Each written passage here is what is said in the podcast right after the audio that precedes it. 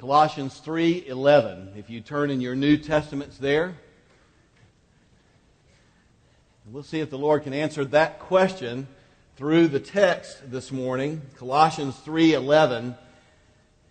And here is the word of God.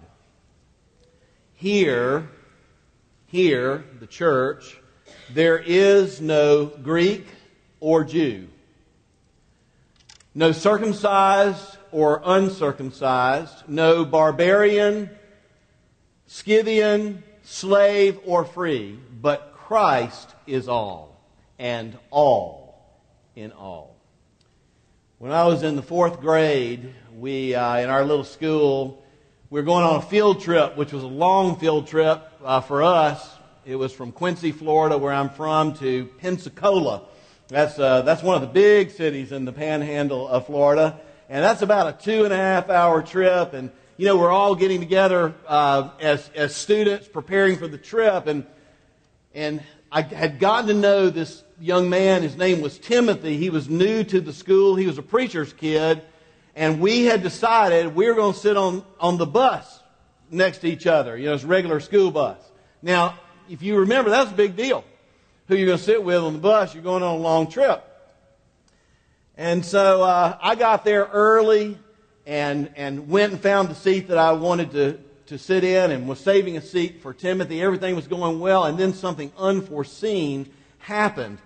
The most popular guy in the class bounded up onto the school bus, looked around, kind of moved in my direction, and announced to me, I'm going to sit next to you if you don't mind. Now, I was conflicted in my heart because I had told Timothy, we are going to uh, sit together. But man, this guy, all the girls liked him. He was popular, and I could see if he sat next to me, I could see my popularity rising mile by mile all the way to Pensacola. And uh, it was a big moment for me. Would I sell out my friend, or, or would I try to enhance my own popularity? I'm sure you can see where this is going. Against everything my parents taught me. I said, Sure, you can sit down. And then all his popular friends filed in before me and, and after me, and there I was in the midst of all these popular people, and Timothy was running late. But of course, his friend Joseph Wheat was saving a seat for him, so it didn't matter, did it? Timothy came up on the bus. He walks on. I see him. And he's kind of an awkward person, truly.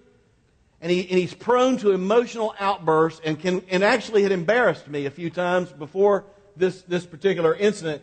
Uh, I immediately saw a very troubled and confused look on his face. And he marched down the aisle and he said out loud in front of everybody, I thought we were going to sit together.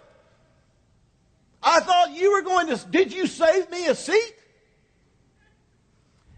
I just wanted to disappear. I mean, waves of guilt were coming over me. This was my last chance for redemption. I looked at Timothy, I looked at the popular people, and I said, I changed my mind. He said out loud in front of everybody, You changed your mind? It was a scene. He marched to the back of the bus. He sat down and looked at the wall. And then when I turned away, everybody's looking. I heard a loud voice from the back say, I can't believe it. And all the way to Pensacola, I'd sneak a look back in the back of the bus, and, and there he was with his furrowed brow, a blank stare of a broken and disillusioned man. Because he was excluded. Because he had been pushed aside. And I was the one that excluded him. You know, you talk to any psychologist, they will tell you that studies show that one of the top five most painful things that can happen to a human being is to be excluded, to be pushed out of a circle that one feels that, that one should, should be in. And, and why, do I, why do I tell you this little story of my fourth grade stupidity? Well, have you ever been excluded? Then you know how painful it is. And I think maybe the better question is are you the person excluding others? Because that's where I want to go with this text. That's where Paul goes. Are you an includer or are you an excluder when it comes to other people, when it comes to God's grace, when it comes to God's church? Well, let me tell you, that's not cool on a school bus. That's not cool in the workplace. That's not cool in your family. That's not cool on your sports team to exclude people. It's not cool anywhere. And Paul is saying that it sure is not cool in the church of the Lord Jesus Christ. And it should not happen. And when it happens, there needs to be immediate repentance and making amends and reestablishment of love and acceptance because the church is different than the world. We have this thing called grace that we've been given by the Father through Jesus' death on the cross. It is that same thing that we, who are so grateful to Him, are able to give one another. And Paul is addressing issues, basically saying if you're in Christ, if we're in Christ, nothing should be able to divide us. Do you believe that? We live in a very divisive world. That's a big statement. If, if, you're, if we're in Christ, Nothing should be able to divide us. Now, Paul knows all about division because Paul lives in the ancient world. And if you think there are fault lines and divisiveness in our culture, you've never seen anything like the Roman world. If you think there are walls and barriers, that, these are Berlin walls in the ancient world that are, that are high as you can imagine, and everybody's got their place, and you're not supposed to come out of your place. And Everybody's supposed to be reminded of where their place is in the ancient world. But Paul is asking this question Shall we exclude people from us, from being with us, that God includes by His grace? Shall we give God reasons for not wanting to be with people that God Himself wants to be with in heaven one day? because of the work of his Son. The ancient world was filled with such deep seated divisions.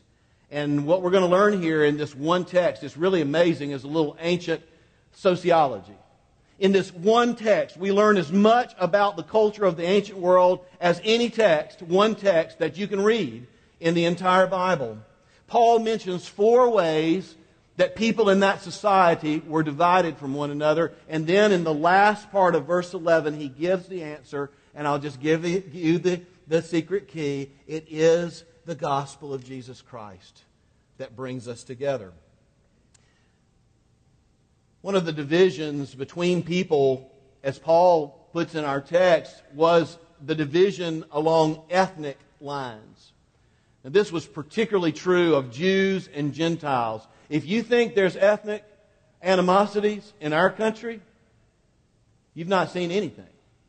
Jews and Gentiles were raised not only to hate one another, they were raised never to physically touch one another. For a Jew to accidentally brush up to a Gentile meant you had to wash yourself when Jews would, would come out of the Roman Empire and, and, make a pilgrimage back to Jerusalem, the first thing they would do is go to the priest and have this elaborate cleansing of all that, those Gentile cooties that they had brought with them. Now they were back in the, the right place with the right people. And look, the Gentiles returned these same sentiments toward the Jews. They considered the Jews and their superstitions and their religion to be foolishness. And there was a high fence between these ethnic groups.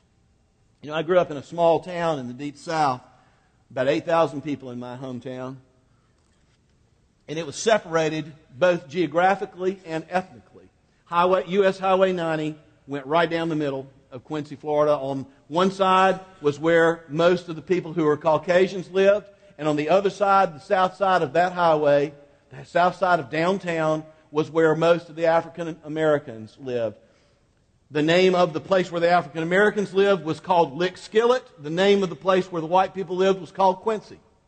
you can see that this isn't going to turn out well. And there wasn't a lot of interplay between these groups of people. And it wasn't like, you know, I lived in some big city, like there were eight boroughs between me and them.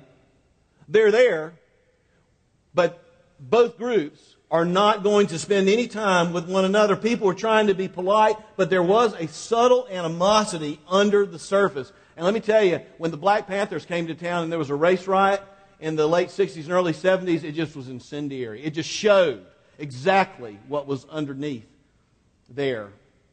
It's funny, I, I didn't really see a lot of this till I moved to Colorado Springs, Colorado, where there aren't those tensions so, so tense underneath. I remember the attitude of many of the finest white citizens who are some of the sweetest people you would ever meet. And I'm sure not trying to criticize the people I'm related to or the people that helped raise me along with my parents.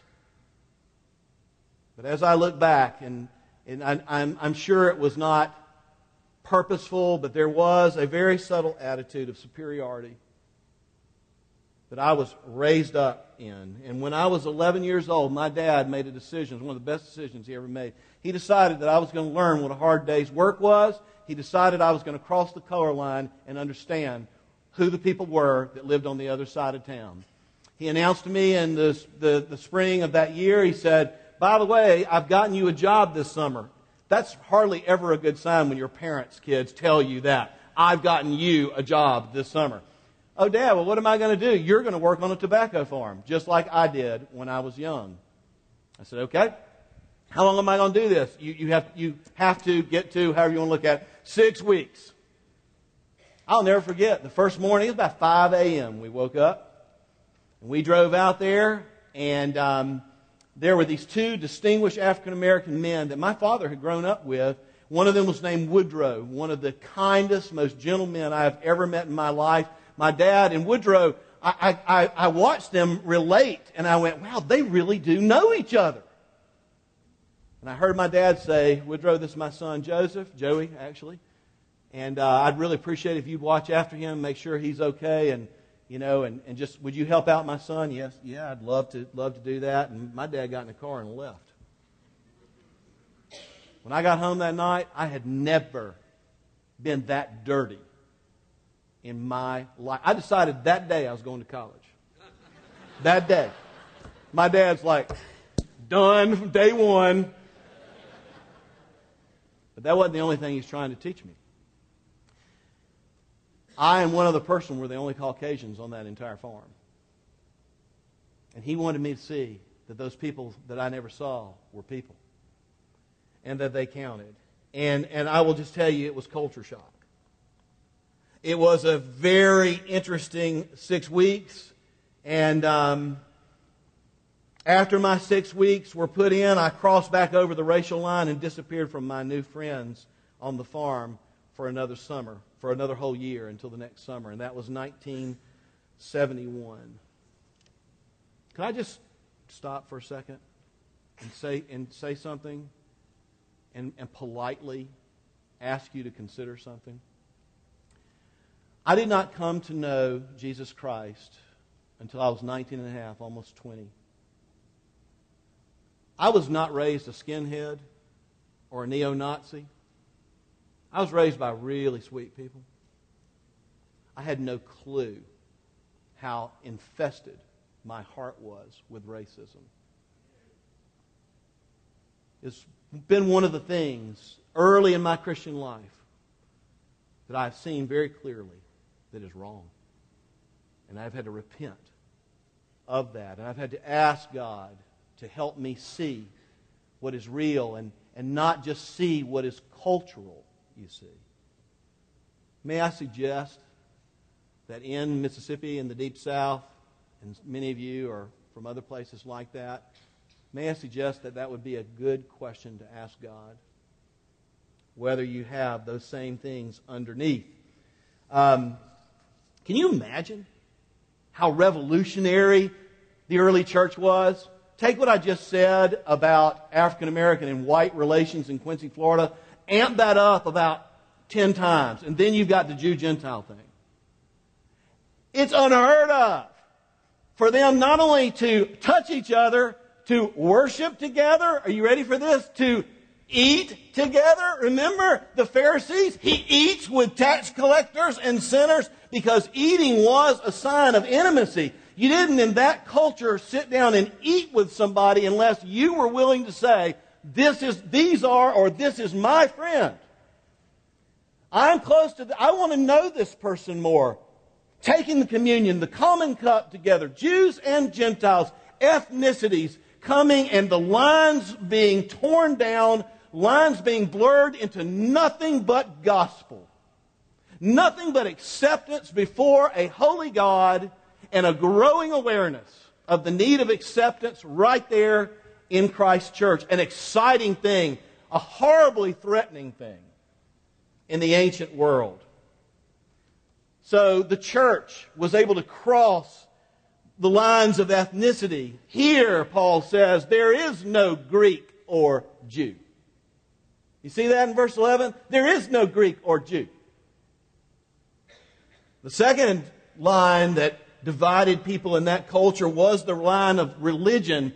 And this is also the next one. Here he says there is no circumcised or uncircumcised. Now we're not just talking about the ethnicity of somebody who's raised a Jewish ethnic person versus a Gentile. Now we're talking about their practice. Now we're talking about circumcision, the dietary laws, being an Orthodox Jew, and all that entails, and how yucky it is to be a Gentile. Now we're talking about people who practice what are called mystery religions. It's complicated. I'll just tell you one thing about mystery religions. Several of the, the, the most uh, popular mystery religions in that time had an initiation ritual where basically they, they put a, like a grate You'd stand over this grate in a hole they dug, and they, they would slay a bull, and all the blood would just drain down, and you'd have to stay in the blood for hours. And then you were initiated into a mystery religion. It's crazy stuff. They're going to be with Jews. Then you got people who are worshiping Zeus and Hermes and Aphrodite and, and all these Greek gods. And then you've got more of the pagan these all, all these other kind of uh, folk religions that basically spirit worship. And, and they're all coming out as they hear the gospel. They turn from everything that they called religion. They put their trust in Jesus. They're forgiven of their sins. And now we're one, you see. It is scandalous. It is remarkable, depending on how you look at it. The church founded in the grace of God alone in the early church. Some of the most wonderful worship experiences I've ever had were in the nation of India. And there I was, most of the people, some of them, the Indian pastors, there was 160 Indian pastors in three different places. Um, you sent me there. It was great. Some of them were raised Christian, very few. Most of them were former Hindus. A few of them were former Muslims. Shh, don't tell anybody about those, okay? But can you imagine if you're worshiping your family God and you get to pick your God in Hinduism and you're, you're just always wondering whether you've done enough to get what you need from that God. And you always live in that sense of, have I done enough? And then there's Allah, the God of Islam, who in the Quran, I'm told it never says Allah loves his people. Never. Allah is to be feared. Allah is to be obeyed. The rule of Islam, which means submission, is what it's about, and you never quite know, do you? And there's the gospel of Jesus Christ. It is finished. God, the three times holy, has sent his Son. You put your trust in him. You are forgiven. You are ushered into his presence. You're adopted as his own son. You're set free now to break out of that fear, break out of that timidity, and love with power in the name of Jesus because you have experienced that love. That's what was in that room in India. It was amazing. There is no circumcised or uncircumcised, you see. It's a new, redeemed community It's a new countercultural community. And the third division was very sharp cultural barriers in the ancient world. The Greeks, and when I say Greeks, I don't mean people just from Greece. Greeks or Hellenistic people were people who had bought into the philosophy and particularly the language of the Greeks. Alexander the Great, you know, took over the world, and his strategy wasn't to get everybody to worship one particular God. He let you worship whoever you wanted to worship. That's pretty smart, wasn't it? But he controlled the language. If you ever wondered why is the New Testament written in Greek? It's because Alexander the Great conquered the world and wept that there were no more worlds to conquer, and he made it so. Now, Greek culture was very sophisticated. Greek culture was the culture of philosophy. It was the forward thinking, kind of open thinking culture. And, and to be one that spoke that language and to be associated uh, with that was, was an interesting thing. And Jewish people, for instance, were always trying to figure out where the line was, if they become too Greek or not, you see. Well, not everybody spoke Greek in the ancient world. There were these people, just looking at y'all, maybe like some of y'all have European descent. There were these people called barbarians that were related to, to me and to you. They didn't speak Greek. They were uncouth. In fact, they were called barbarians. Some people think they were called barbarians because of their beard. Other people think they're called barbarians because the Greeks, when they got close enough to them, could hear their language and it sounded like bar, bar, bar. And that's why the reason they called them barbarians. In the church, we got Greeks and we got Bar Bar Bar sitting right next to them on the pew, putting their arm around, you know, me and you, Bar Bar Bar, we're going to hang together. This is great. Let me tell you. He says, There is no barbarian. Look at the text. This is the worst one. Or Scythian. You're probably thinking, What in the world is Scythian? I can't wait to tell you. See, all barbarians were not savages.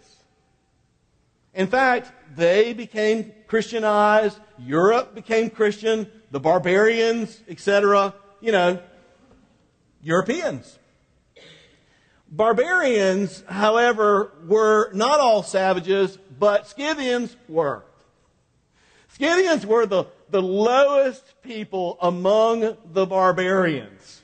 Um, barbarians trash talk Scythians. Okay? I mean, I, can't help, help to think about the like the Capital One commercial with the Vikings. You know, what's in your wallet? Like, oh, those people are awful.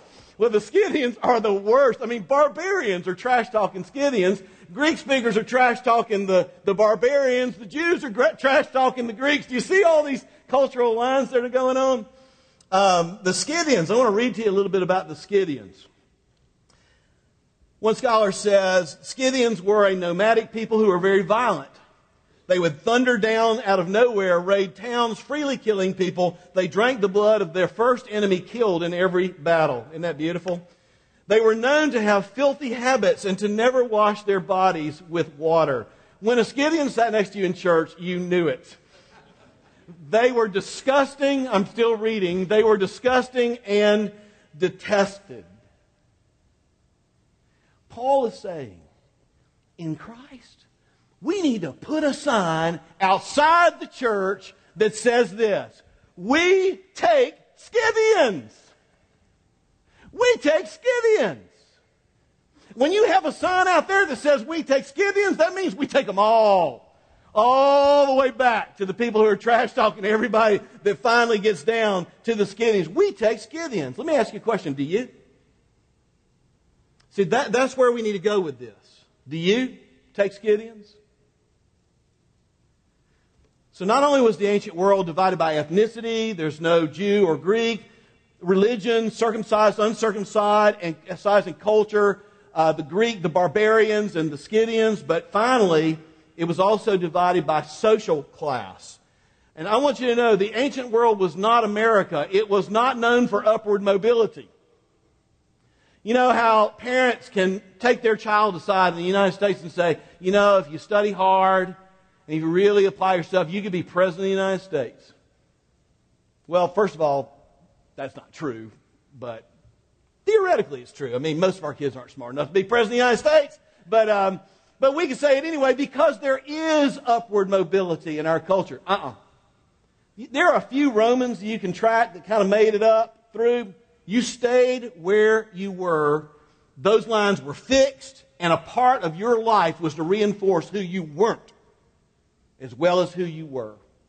And if you didn't stay there, people would put you in your place.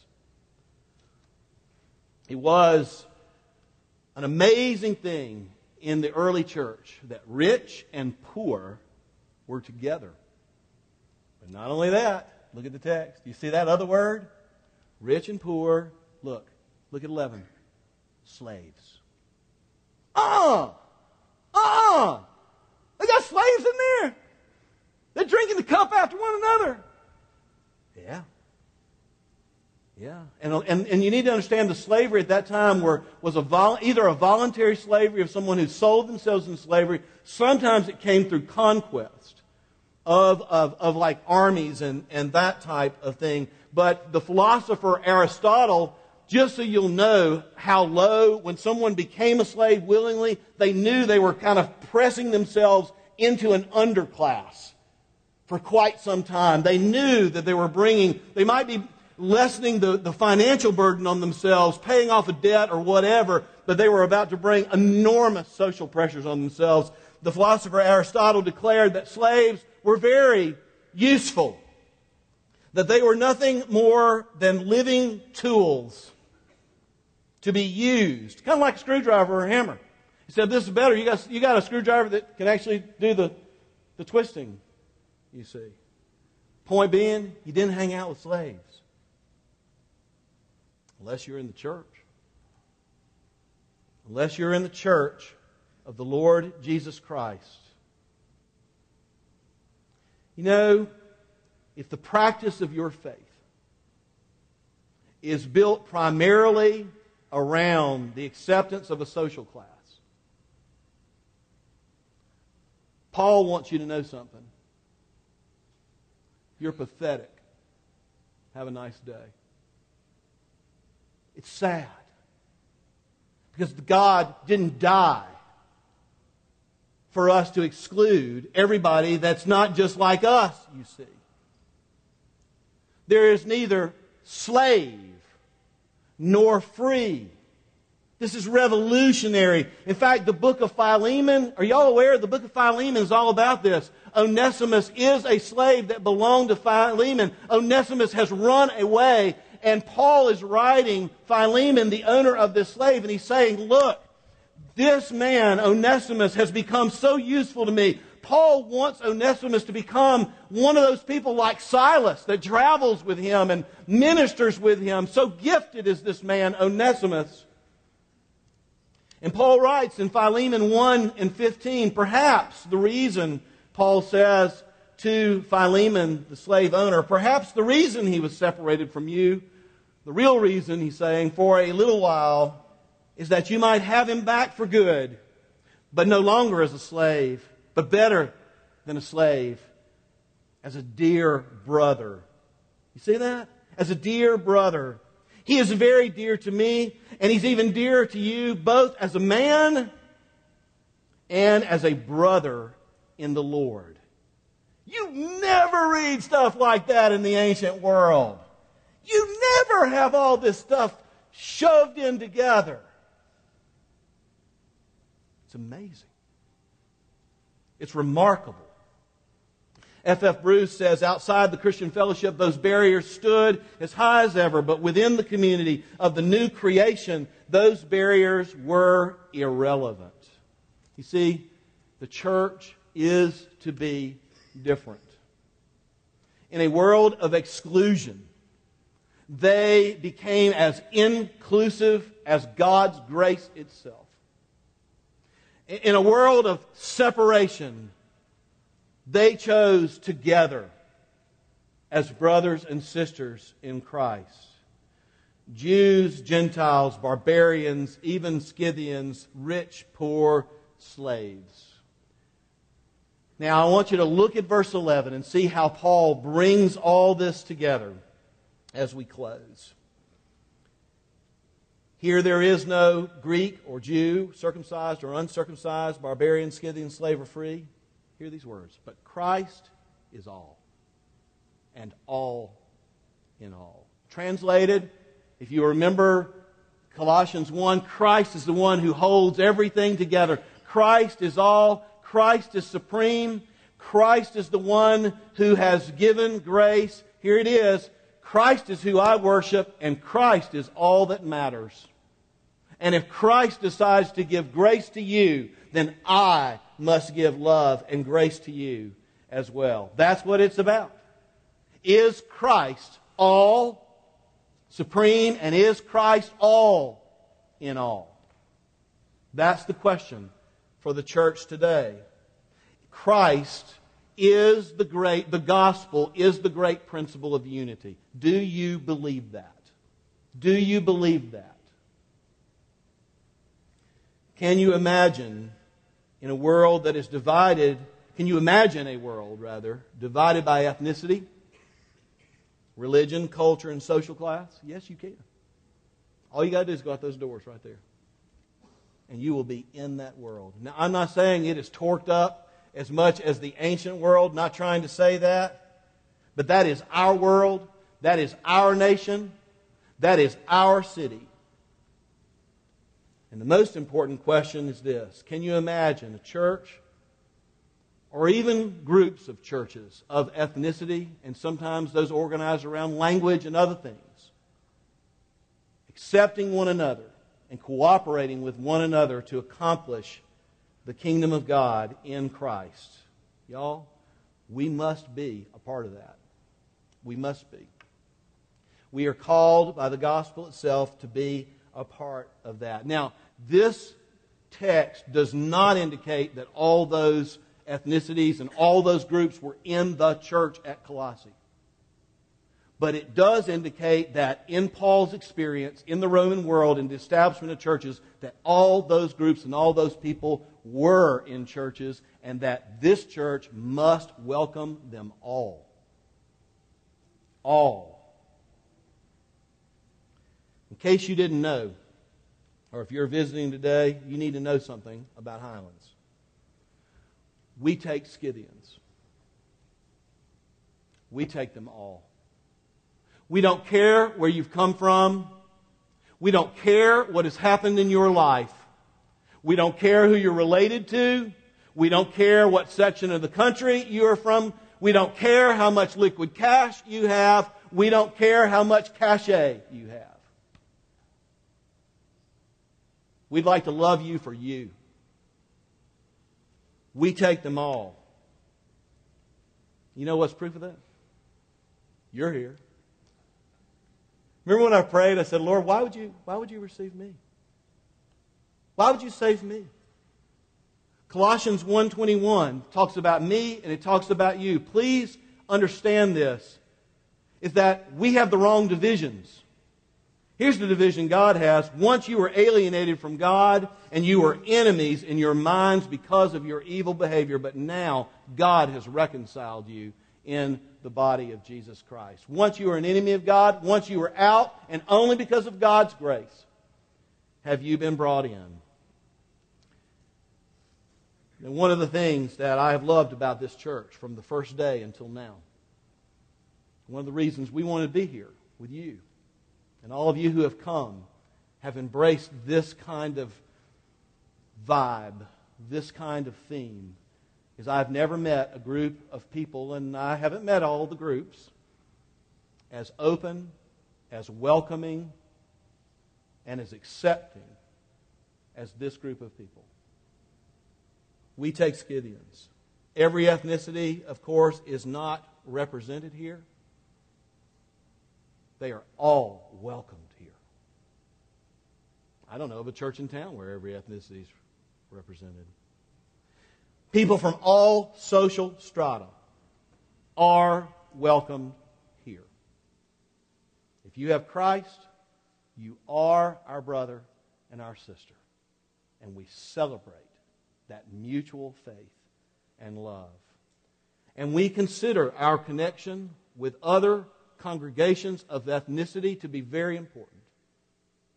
And we have connections with churches in different areas of town and different ethnicities.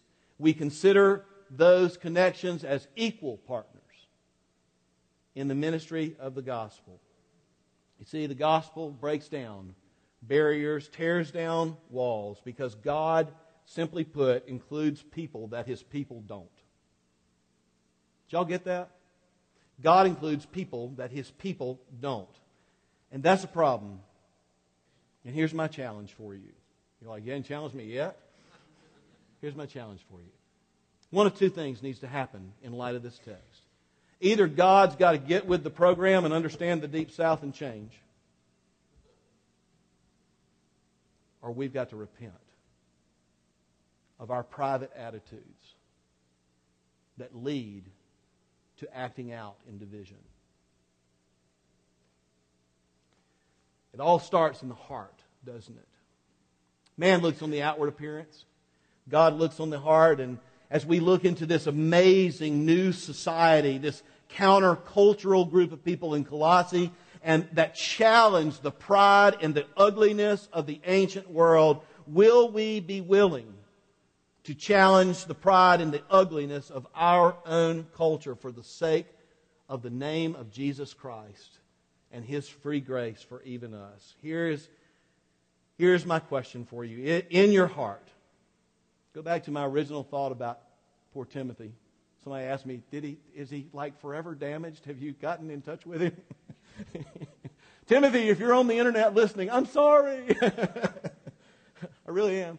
Um, in your heart, ask God this this afternoon: Are you an excluder where God is not, or are you an includer according to God's grace? Here there is no Greek or Jew.